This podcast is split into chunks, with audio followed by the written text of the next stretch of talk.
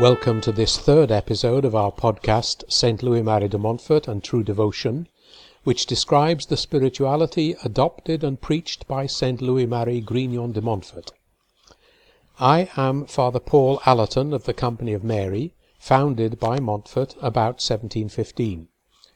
And this time I want to look at the way in which St. Louis Marie's spirituality is centered on Jesus Christ, our only Saviour and mediator with God.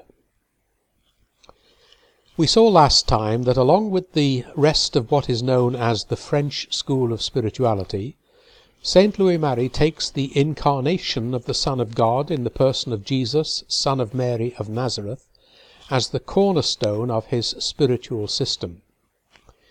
It was only through Jesus that God came into our world and promised us salvation from sin and death, and it is only through Jesus that we can approach God.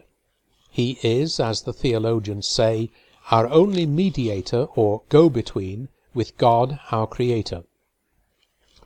We saw in the first episode of this podcast that St. Louis Marie makes this clear in his book True Devotion to the Blessed Virgin, where he writes, Jesus our Saviour, true God and true man, is the only teacher from whom we must learn, the only Lord on whom we should depend, the only head to whom we should be united, and the only model that we should imitate, the only physician that can heal us, the only shepherd that can feed us, the only way that can lead us, the only truth that we can believe, the only life that can animate us.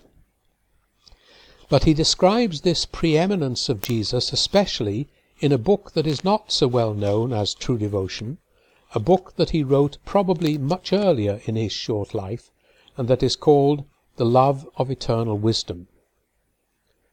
This book, The Love of Eternal Wisdom, according to most of the experts, was probably written by St. Louis Marie about 1703 or 1704, and seems to be based on a series of retreat conferences that he gave to theology students in the Seminary of the Holy Spirit in Paris founded by his friend and schoolmate Claude Poullart des Places, the founder of the Holy Spirit Fathers.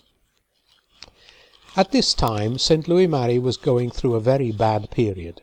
He had had to leave the General Hospital in Poitiers, where he had been working, and coming to Paris he found that virtually all his friends of the past had turned against him for whatever reason, and he was experiencing a sense of being abandoned and lost. The only friend who stood by him in Paris at that moment was Poullart des Places. In some letters he wrote to Marie Louise Trichet in Poitiers in this period, we find him longing to receive what he calls the gift of divine wisdom. He writes, What happiness would be mine if from all this, his sufferings and humiliations, I obtained divine wisdom, which I long for day and night. I will never cease asking for this boundless treasure. So pray, entreat God, plead for me to obtain divine wisdom. It is this divine wisdom that he treats of in his book The Love of Eternal Wisdom. The book begins with a series of quotations from the Book of Wisdom of the Old Testament. This Book of Wisdom is one of those books called apocryphal by non-Catholic Scripture scholars, but it is included in the canon of Scripture as accepted by the Catholic Church.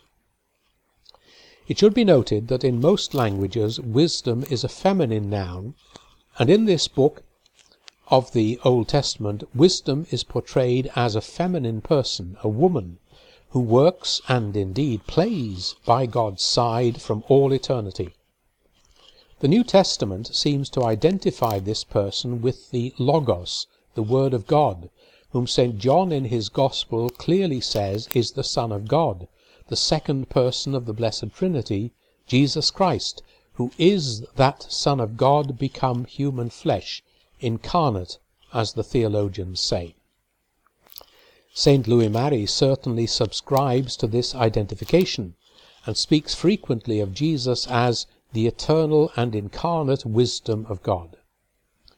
At the beginning of his own book, The Love of Eternal Wisdom, he is seeking, using the words of the biblical book of wisdom to show the figure of wisdom herself longing to draw men and women to herself in love, inviting them, enticing them, almost seducing them.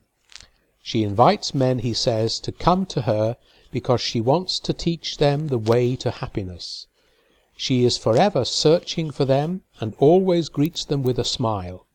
She bestows blessings on them many times over and forestalls their needs in a thousand different ways, and even goes as far as to wait at their very doorstep to give them proofs of her friendship. Our English version of the love of eternal wisdom speaks of him instead of her, because of the identification of wisdom with Jesus Christ, but it can be useful to read these passages with the feminine side in mind. St. Louis Marie's next comment is, Who could be so heartless as to refuse to love this gentle conqueror? And then he devotes the rest of his book trying to encourage his readers to accept the invitations of divine wisdom and to enter into a relationship of love with Jesus Christ. He uses various arguments to achieve this end, one of which is to reflect on the immense love that God has shown us in sending his Son into the world as one of us to be our Saviour, and the love that Jesus himself showed towards his fellow human beings during his life on earth, but particularly in his willingness to die a terrible death for our sakes. Much of his book is a meditation on the life and death of Jesus Christ and the love shown by him. He wants in this way to help us to know Jesus, and so come to love him with something resembling the love with which he loves us. For as he says, can we love someone we do not even know? So he says, the most important thing for us as men and women living in this world is to acquire a knowledge of divine wisdom, for only then will we be able to love God in Jesus just as he has loved us. St. Louis Marie acknowledges that most people, if not all, do seek to acquire wisdom, or at least they seek happiness, and wisdom could be said to be the secret of finding that happiness. It is, as it were, the knowledge of where true happiness lies. But beware, he says, there are different kinds of wisdom proclaimed by different groups of people. It is important that we choose the right kind, the kind that will really bring happiness, and not just an illusion of happiness. He has a whole chapter, chapter 7, in The Love of Eternal Wisdom, devoted to the different kinds of wisdom proclaimed by these different groups of people and there's a certain grim humour in some of the things he says. For example, one of the forms of wisdom that he wishes to warn us against is what he calls the wisdom of the world, which he says consists in an exact conformity to the maxims and fashions of the world, a continual inclination towards greatness and esteem, and a subtle and endless pursuit of pleasure and self-interest, not in an uncouth and blatant way by scandalous sin, but in an astute, discreet, and deceitful way. He says that those who embrace this worldly wisdom have their own Ten Commandments, and this is where I see his grim humour. You shall be well acquainted with the world, you shall be respectable, you shall be successful in business, you shall hold on to whatever is yours. You shall rise above your background. You shall make friends for yourself. You shall frequent fashionable society. You shall seek the good life. You shall not be a killjoy. You shall not be singular, uncouth, or over pious. So he sees this worldly wisdom as manifested in a search for pleasure, or for power, or for the good esteem of other people, or for praise, and so on. And all of these, he claims, are the wrong way to seek true happiness. They are illusions.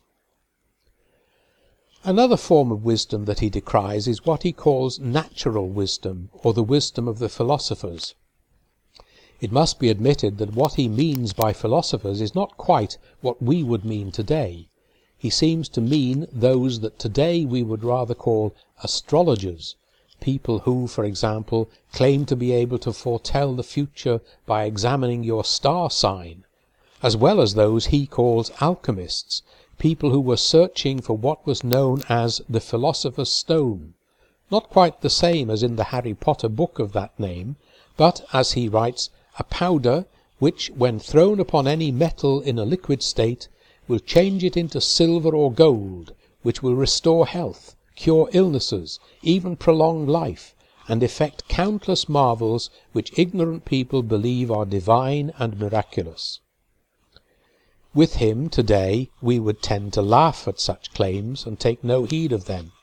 But St. Louis Marie also wants to stress that mere natural human knowledge, no matter how scientific or exalted it may be, will not ultimately bring us true happiness and is therefore not the true wisdom that he wants us to seek. That wisdom, he says, the only true wisdom, lies in the knowledge of Jesus Christ himself, whom he calls the eternal and incarnate wisdom of God. Only a deep knowledge of Jesus will bring us to true, everlasting happiness. Next time we will look at this a little more deeply and at the means that St. Louis Marie proposes for acquiring this true wisdom. Until then, good bye, and God bless you.